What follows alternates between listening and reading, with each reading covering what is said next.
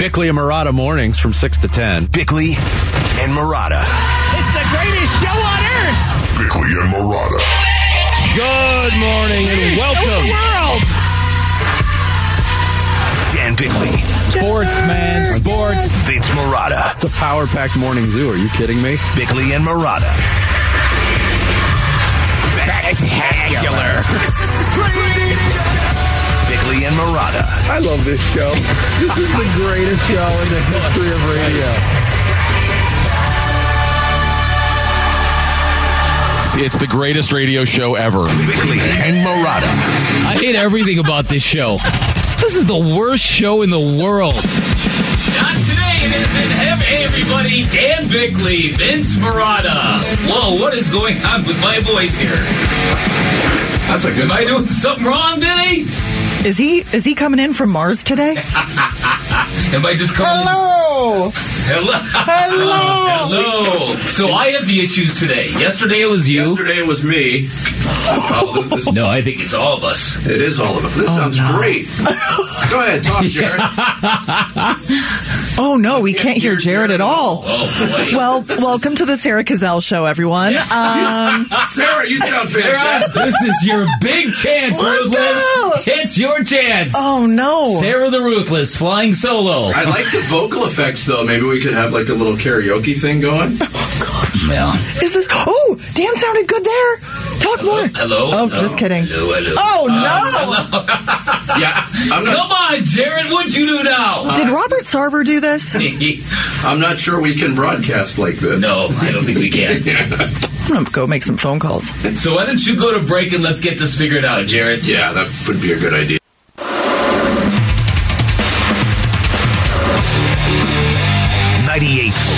FM, Arizona's sports station. Dan Bickley, Vince Marotta. Bickley and Marotta mornings.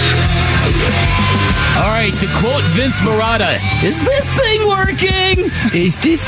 Hey, look at that. Look at that, it is working. Hello, everybody. A delayed start to today's. Hello, edition. hello. Can you hear me? Yeah, we Yes. can hear you. Uh, well, then it's not all good. Unfortunately, Dang. We were, so we what'd so screw up close now, Jared?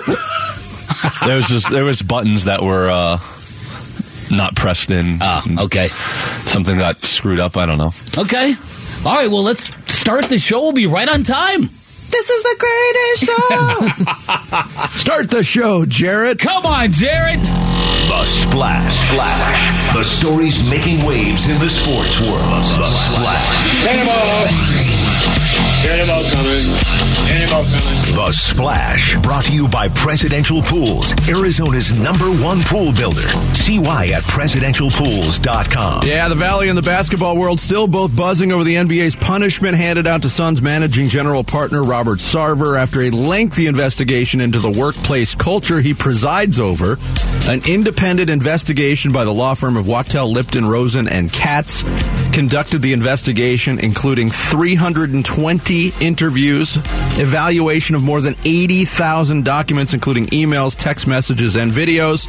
The result Sarver suspended from the Suns Mercury organization for a period of one year, must complete a training program focused on respect and appropriate conduct in the workplace, and is fined $10 million, the maximum permitted by the NBA Constitution and bylaws. Sarver will be working with the NBA to appoint an interim governor for the period of the suspension. Yeah, a lot of tentacles to this story. We're going to kind of lay out for you, uh, Uh, everybody today, what's happened, where it's going, what to expect, the whole thing. Yep. Cardinals will be back on the practice field today, getting ready for their first road game of the season at Allegiant Stadium in Vegas against the Raiders. We'll get a look at the injury report, find out if there's any updates on the availability of J.J. Watt, Rondale Moore, and Justin Pugh.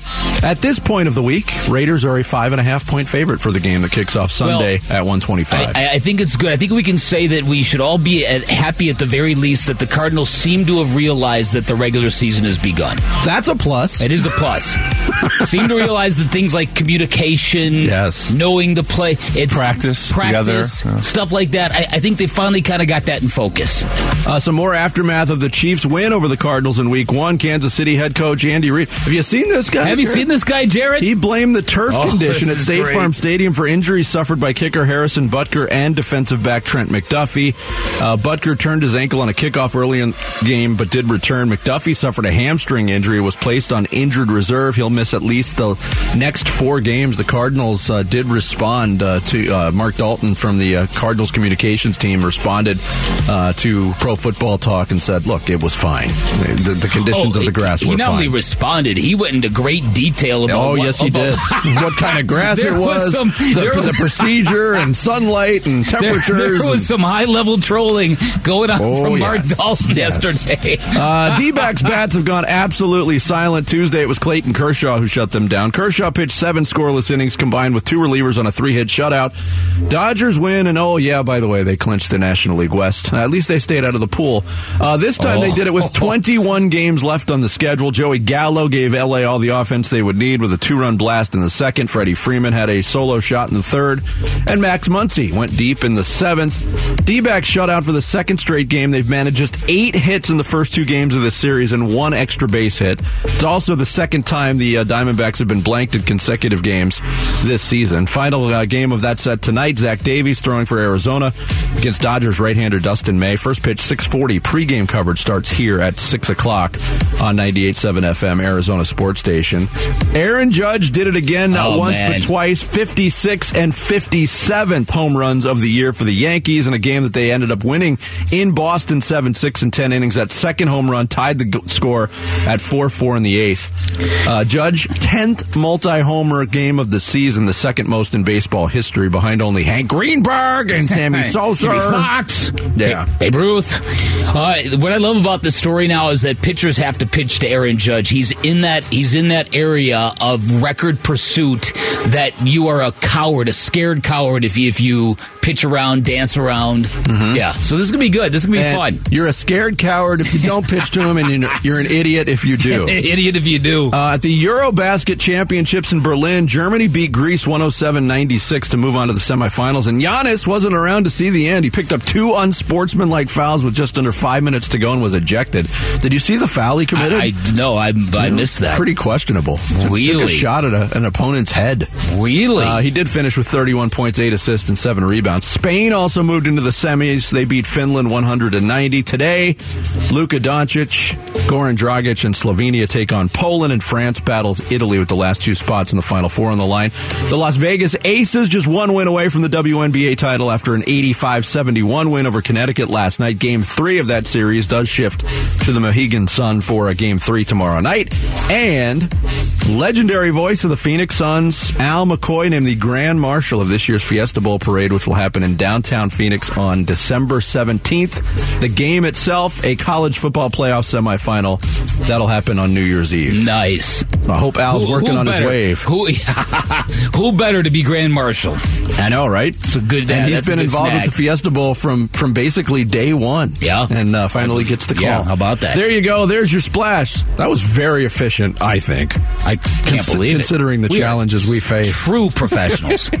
A true shenanigans Wednesday. yes, it is. Uh, coming up next, Robert Sarver suspended by the NBA for one year. A lot of reaction to it, and a lot of people in that reaction are asking the question: Was it enough? We'll get into it next. It's Bickley and Marotta Mornings, 98.7 FM, Arizona Sports Station. Dan Bickley, Vince Marotta. Bickley and Marotta Mornings. 98.7 FM, Arizona's sports station. Right as of now, there won't be a vote, and Robert Sarver is going to uh, fulfill this one year suspension. We'll see coming out of it if he changes his mind about wanting to keep the team. Uh, he's not a member in good standing, uh, again, with his peers, with the league office, but for now, he keeps the Suns. That's ESPN's Adrian Wojnarowski on NBA Today. Yesterday, the story that broke toward the uh, tail end of our show on Tuesday. Uh, the league's investigation wrapped up and the 43 page report was released. And the findings were the NBA suspending Robert Sarver for one year, $10 million fine, has to go through uh, workplace culture training. Um, and, you know, one of the first reactions was when we, we got into the initial reactions big time on our show yesterday. Right.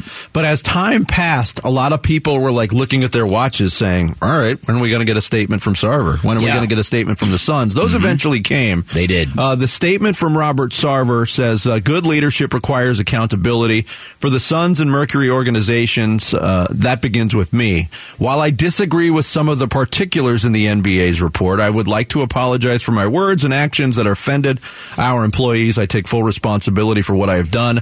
I am sorry for causing this pain, and these errors in judgment are not consistent with my personal philosophy or my values. I accept the consequences of the NBA's decision. This moment is an opportunity for me to demonstrate a capacity to learn and grow as we continue to build a working culture where every employee feels comfortable and valued. Uh, but what does that say for the employees that were affected during all of this? And uh, uh, you know, Yeah. we we did. You mentioned it yesterday, even before the uh, st- actually after the story broke. That one former Suns employee had been pretty vocal, uh, imploring the NBA to do something. When Yeah. are we going to hear something? Right. And, and mention the word traumatized. Yeah. in describing form, former employees. Yeah, it's it, to, to me there are so many different levels of the story, and, and where to begin. It, it's it it's hard for a lot of people to kind of I, I think uh, gain full perspective on this because so many Suns fans wanted the outcome to be different because Robert Sarver for the majority of his time in Phoenix has been a very bad owner, and and now uh, th- there have been people who have said over the years that he's changed. The, you can look at this basketball team as proof that he operates in a different way. But this this report was exhaustive. It talked to a ton of people, and what I can't get away from is um, all the people, particularly female employees of the Phoenix Suns, who have come forward. Some of who who broke their NDAs, their non-disclosure agreements, to do so because they had deep trust that the NBA was going to do the right thing, and and that trust has been violated significantly. I feel really bad for them. Um, I heard the story yesterday of a of a of a former Suns employee who who wanted to take her son to a playoff game two years ago when the Suns got real hot, and she walked into the building and she basically had PTSD for fear of running into him. And you hear that kind of stuff, and it just it, it really sickens you. You go through the report, and it's really it's boorish behavior, it's bullying, it's assertion of power, it, it's a lot of stuff that you don't want as an owner of a mm-hmm. basketball team in a city you're representing in my opinion. But but that's where I first go. I go to that because the NBA at the, at the end of their statement yesterday, Adam Silver apologized to those who came forward. Mm-hmm. So, and you heard Adrian Wojnarowski's summation there. Robert Sarver's not a good standing. So a lot of people are like, are saying, why did they go so light? That is the perception. Why was this a slap on the wrist for Robert Sarver? And, and I think that answer is complicated. And I think it's because Robert Sarver had a really good legal team. And if, if the NBA's board of governors were, was going to reject this finding and vote Robert Sarver out, there's a fear that you know eh, eh, Robert Sarver's lawyers eh, have did and could successfully argue that look there was no intent here. Our guy he just he he's just kind of weird. He's very abrasive. He he's awkward. He likes to say things to get rises out of people. He likes and so then it becomes then it becomes that.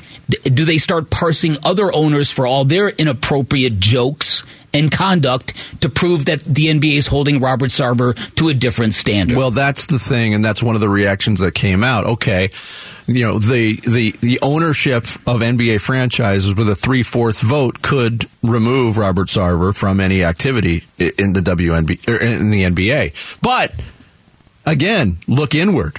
How many owners secretly are are thinking, "Uh oh." Uh, maybe maybe our our house isn't all that clean just yet, and I know a lot of people Mark reacted. Cuban just went through it on a, on a smaller scale. With the Mavericks. Well, I'm glad you. I'm glad you went there because a lot of people said, "Well, they, they booted Ronald uh, Donald Sterling in, in 2014." Yes, they did. Uh, Ramona Shelburne actually went on ESPN's NBA Today yesterday and talked about the difference in the punishment. Adam Silver banned Donald Sterling for life, but he did not force him to sell the team. If that makes sense, okay?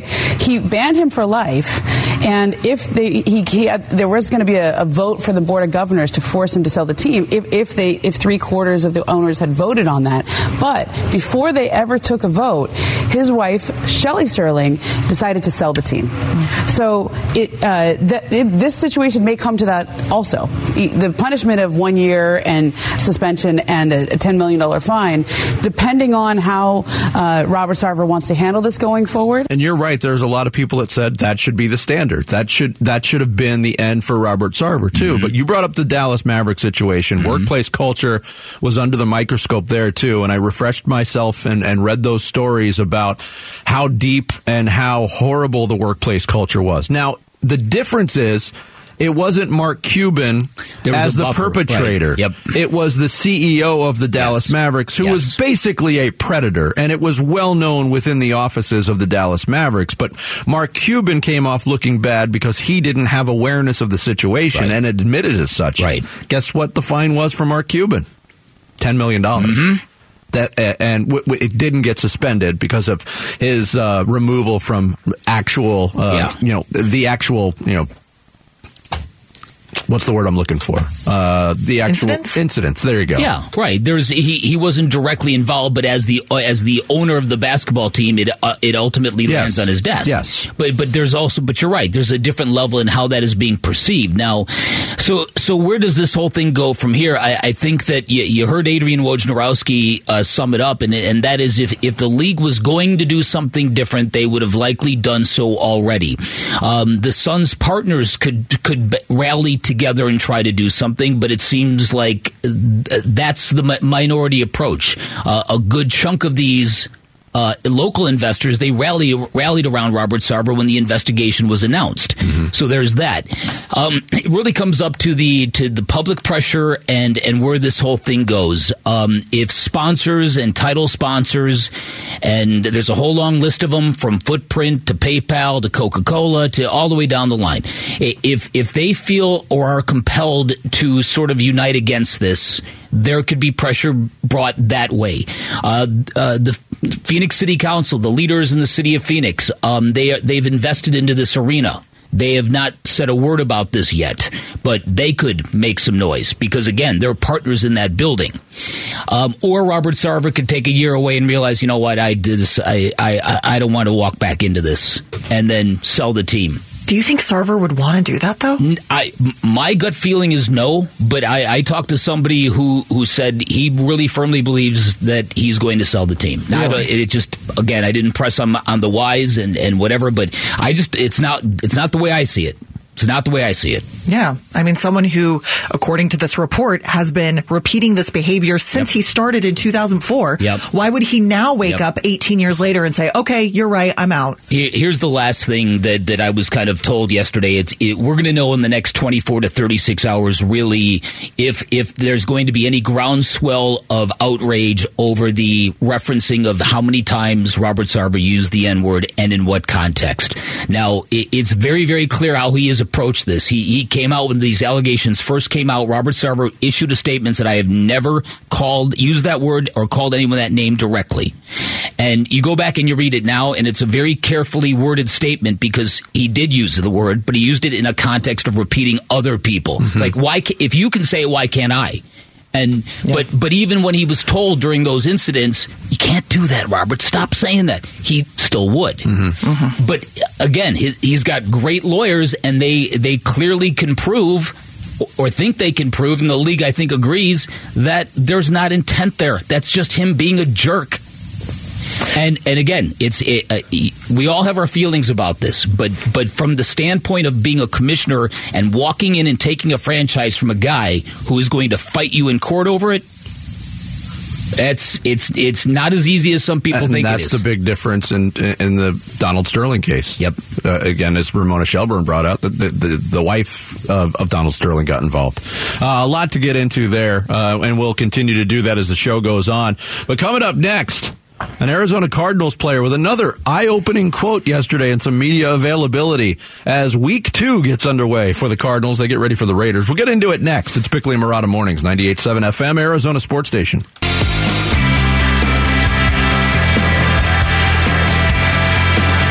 I mean, I, I can't really say exactly what changed, but uh, I mean, it was just early on. That was you know, that was the first reps we've got as a group, you know, together. Um, and I, I think it showed, uh, you know, early on in the game.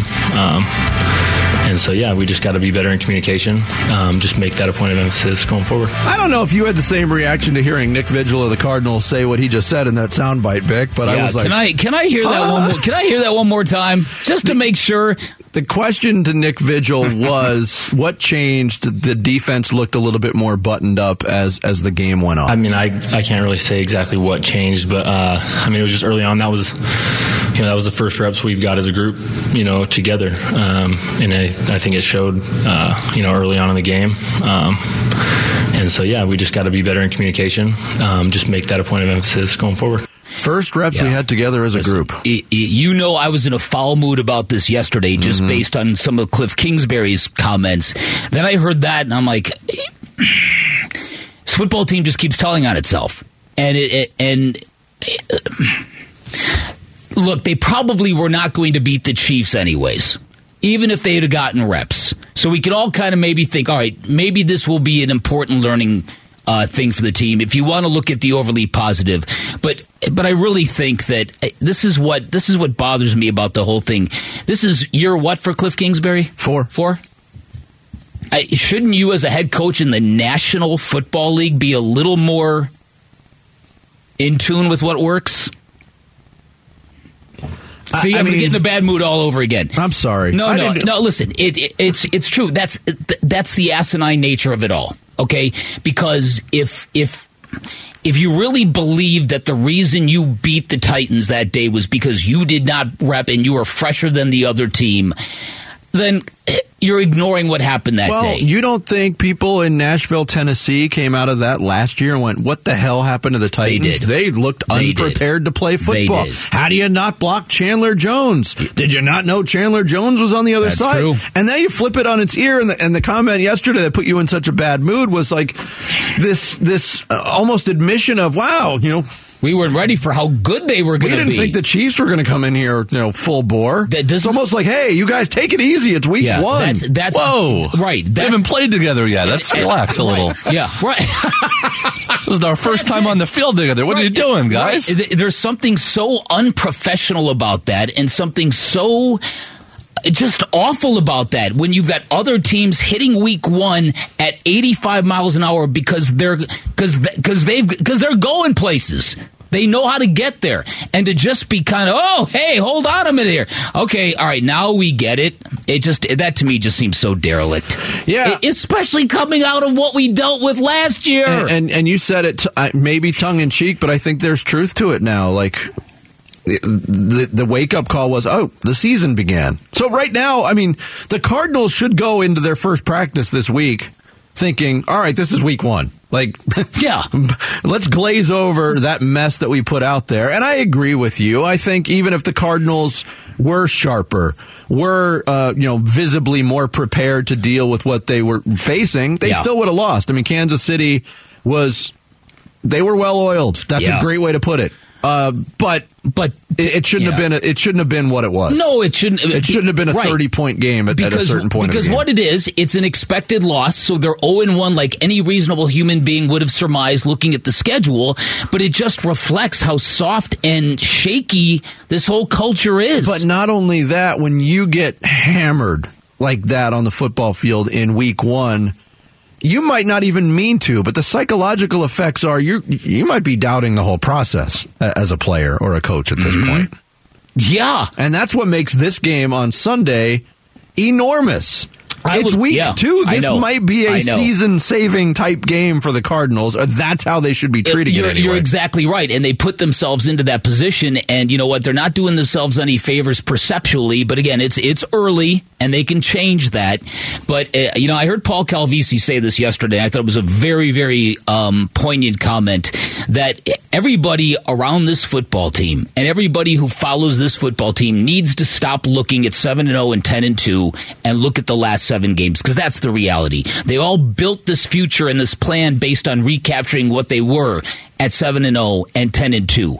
It's time to start looking at them as a 1 and 6 football team. Yeah, and I think you know we were guilty of that on two fronts as, as sports fans in this in this town. I think last year during the playoffs, the Suns were not exactly playing great. They struggled with New Orleans in the first round. People looked at two things. They looked at 64 wins and they looked at, wow, they were two wins away from winning the championship last year. Right. You got to stay in the now. Yeah, that's that's exactly right. So I, th- I think you're right. There there better be ten tons of energy and desperation and, and all that kind of stuff going into this game. The fact that the the opening of the regular season seemed to catch everybody by surprise is just it's derelict. It, it just is. Let's call it what it is. The Chiefs game is that today? That's oh this this one counts. I never got the calendar invite. Yeah, and you know when did they change it from three to four on Right, preseason games? Right, right. and, and again, the the idea that yeah, I know that was the first time we've ever even kind of been on the field together because we haven't repped. That's that was wholly in their control. Wholly in their control. Yeah, It is very frustrating when the players and coaches point out the stuff that we've been saying all off season as if it's a new discovery to them. Right. Uh, Listen, this is why there's that. That's why there's a disconnect and a lack of trust. Not for everybody, but for a good chunk of the fan base. There's a lack of trust in the leaders of this whole thing. Yeah, uh, that's that to me has become really evident coming out of this game. Yeah. and it's been growing, but I think it was really evident because we really thought, okay, look, you've got eight months to get ready uh, to fix what went wrong last year. You've got X amount of months to scheme for an offense without DeAndre Hopkins. You got all this time. How are you going to use it? How are you going to affect meaningful change in this football team? The answer was, well, we're just not going to do anything. That's that to me is just bizarre. So, uh, but again, okay, it's it's it's early enough where we don't have to lose our total minds yet. But this is like you said, this is a gigantic game. You're going up against a Raiders team that you better you better be able to hold your own on both sides of the line of scrimmage here, okay? And you better be able to generate a pass rush because their offensive line ain't that good. And uh, uh, you, did you see some of the defensive grades coming out of that game against the Chiefs? Did you see the linebacker the linebacking grades? core. Oh. I, I honestly, and I always say this when I talk about Pro Football Focus. It is a tool. It's not the Bible. Uh, they have their rating system, whatever. And I saw a lot of people refuting even their rating system this week, and even I pointed out. How was Patrick Mahomes the seventh rated quarterback by their scale in week one when he played nearly a perfect game? But I've never seen a collective group of individuals rated that Yeah, low in an neither did I. NFL game. No, either uh. Nick Vigil uh, did say, "Hey, we could fix it." No, I mean, like I said, all this stuff can be fixed. I mean, it's there's nothing to panic about. It's one game, you know. Uh, you know, hats off to the Chiefs. They played a good game, and they just they just end up just beating us. You know, so we just we just uh, you know I've already watched the film. I'm sure a lot of guys watched the film, but we're going to watch it all together um, and get stuff cleaned up, and we're going to move on to next week. I keep hearing that, and all I have in my head is Fast Times at Ridgemont High. Spicoli. My old man's a TV repairman. He's got the ultimate set of tools. I can fix it. you can't fix this car, Spicoli. I can fix it. And the very next scene is the is the Camaro in the school quad just being trashed. so we shall see. Yep, we Does shall. Cliff Kingsbury's old man have the ultimate set of tools? Uh, have you subscribed to the Bickley and Marotta podcast? Subscribe right now on your iPhone or Android. You'll never miss any of the show. It's the Bickley and Marotta podcast. It's brought to you by Carol Royce, Keller Williams, Realty East Valley. Get a higher price selling your home. Get guaranteed offers. Go to higherprice.com. That's higherprice.com. Coming up next, a classic case of better late than never coming out of Denver, Colorado. That and more NFL hash marks next. It's Bickley and Marotta Mornings, 98.7 FM, Arizona Sports Station. Bickley and Marotta. Hash marks.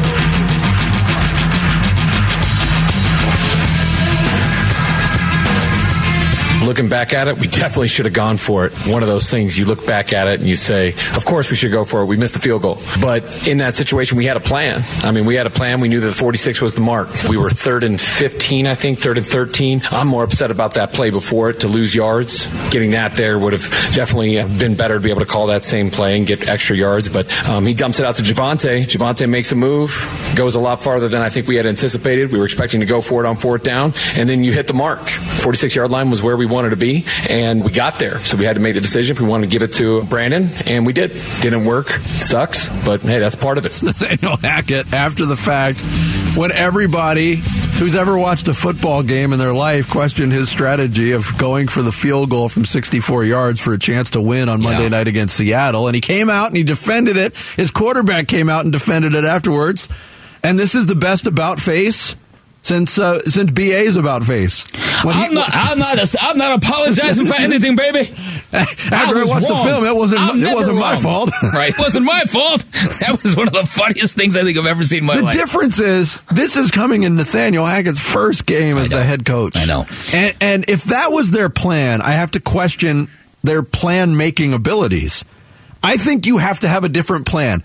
I think if Brandon McManus comes to the coaching staff before the game, after he warms up and is familiar with the conditions and, and, and you know how, how the air is flowing and all that, and he says, yeah, I could probably hit from 64. I'm saying, okay, if we need a field goal at the end of the half from 64, Right, I'm right. going to let you do That's it. right. That's but what- yeah. that doesn't apply to a game-winning No. situation in the fourth yeah, quarter. Yeah, that's that's that, there you go. That's exactly where the logic fails. So somebody at one point in time, you know, and they they came to the realization that in worst case scenario, that's where we have to get to attempt a field goal, and then the head coach conflated that into a decision making process and opted for that over over fourth and five, and, and didn't realize that that that was a worst case scenario thing. Yeah, it's it's also situational. If it was fourth and fifteen, then you then you could say, all right, right. you know, he said he might Right. be able to hit this. Let's try it. But fourth and five uh, with Russell Wilson, Right, but also compounding the issue is just the horrible clock management, letting letting that moment paralyze you. Well, it wasn't horrible clock management if that was their plan. If that was their plan, then they were running the clock down. Well, yeah, I, but again, I- then, I- then you just don't point to the fault in the plan. Right. Either either Because way, the, statistics of teams that went for it on fourth and five last year, the number was surprisingly high on a conversion rate. Oh, now listen, they weren't all Yep. in that same situation. Mm-hmm. And yes, you have to acknowledge Seattle's defense was flying around at that point of the game. I get it. It, it this is one of those things like I don't know if you can overcome that as a coach. How how, how if if if you're trying to put faith. And by the way, Nathaniel Hackett was hired this year, but was not hired by the current owners of the Denver Broncos. That's right. Uh, I forgot the, the team Walton- was sold in between. The Walton clan came in after Nathaniel Hackett was That- in place. Oh, yeah, that's, not interesting. A, that's not a great way to introduce your game day Holy demeanor to, your, I- to your I- new employer. Yeah, that's a good call, Vinny. That's a good call. I'd forgotten about that. Yeah, and so now the pressure is on him. The next time he gets in a situation like that, let's see if he overcompensates. The other way, I, I, I, I don't know. At know. least he admitted he was wrong. Yeah, I- I agree. Nothing frustrates me than when something goes totally wrong and then the person says, I do it all over again Yeah, if I can. right. What are you, an idiot? You would do it, the thing that right. didn't work all over again? Jared, I, I, wouldn't change I- a thing. I, don't say- disagree with you, but I think both ways are frustrating. If you could come to that conclusion 24 hours later, why couldn't you see it in the moment? If you Hmm. can be convinced that easily, why were you so steadfast in the first place Hmm. to stick to your dumb plan? Well, it, he realized the idiocracy. Idiot. He realized how dumb it was. The idiocy. yeah, the idiocy. Speaking After of, he realized, he Hey, realized the anytime, you wanna idiocy. talk about, anytime you want to talk about the movie Idiocracy, I'm, Yeah. I'm here for it, Jared. He, he realized the idiocy of it after it didn't work so so obviously. Yeah, but but again, that's that's one of those things. And think about the effect that that game might have on this division race, on the Seahawks' state of mind.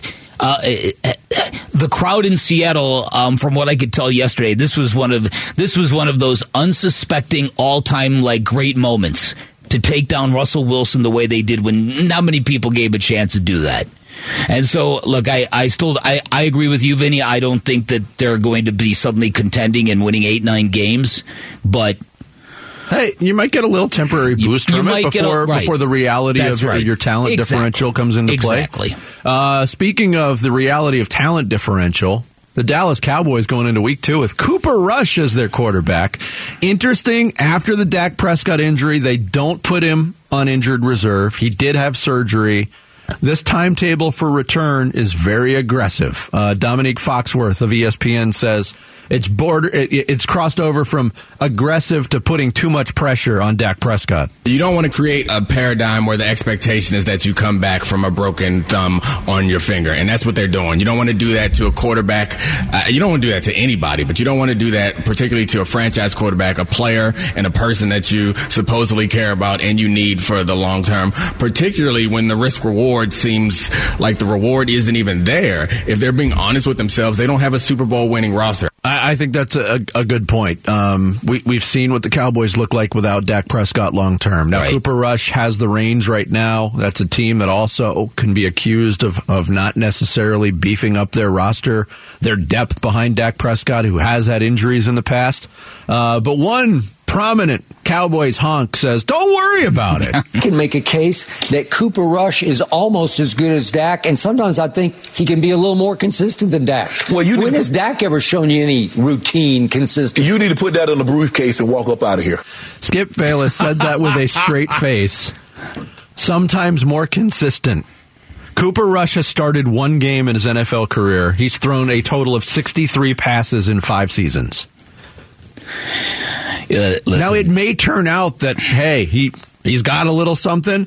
Nobody in the football world knows that for a fact right now. Uh, listen, the thing that one of the I don't want to get sidetracked on this because this is not what we're talking about. But one of the things that I hate most about the hot take national debate shows is the way they hover around and take these ridiculous stands around Baker Mayfield, the Cleveland Browns, the Dallas Cowboys, LeBron James. Mm-hmm.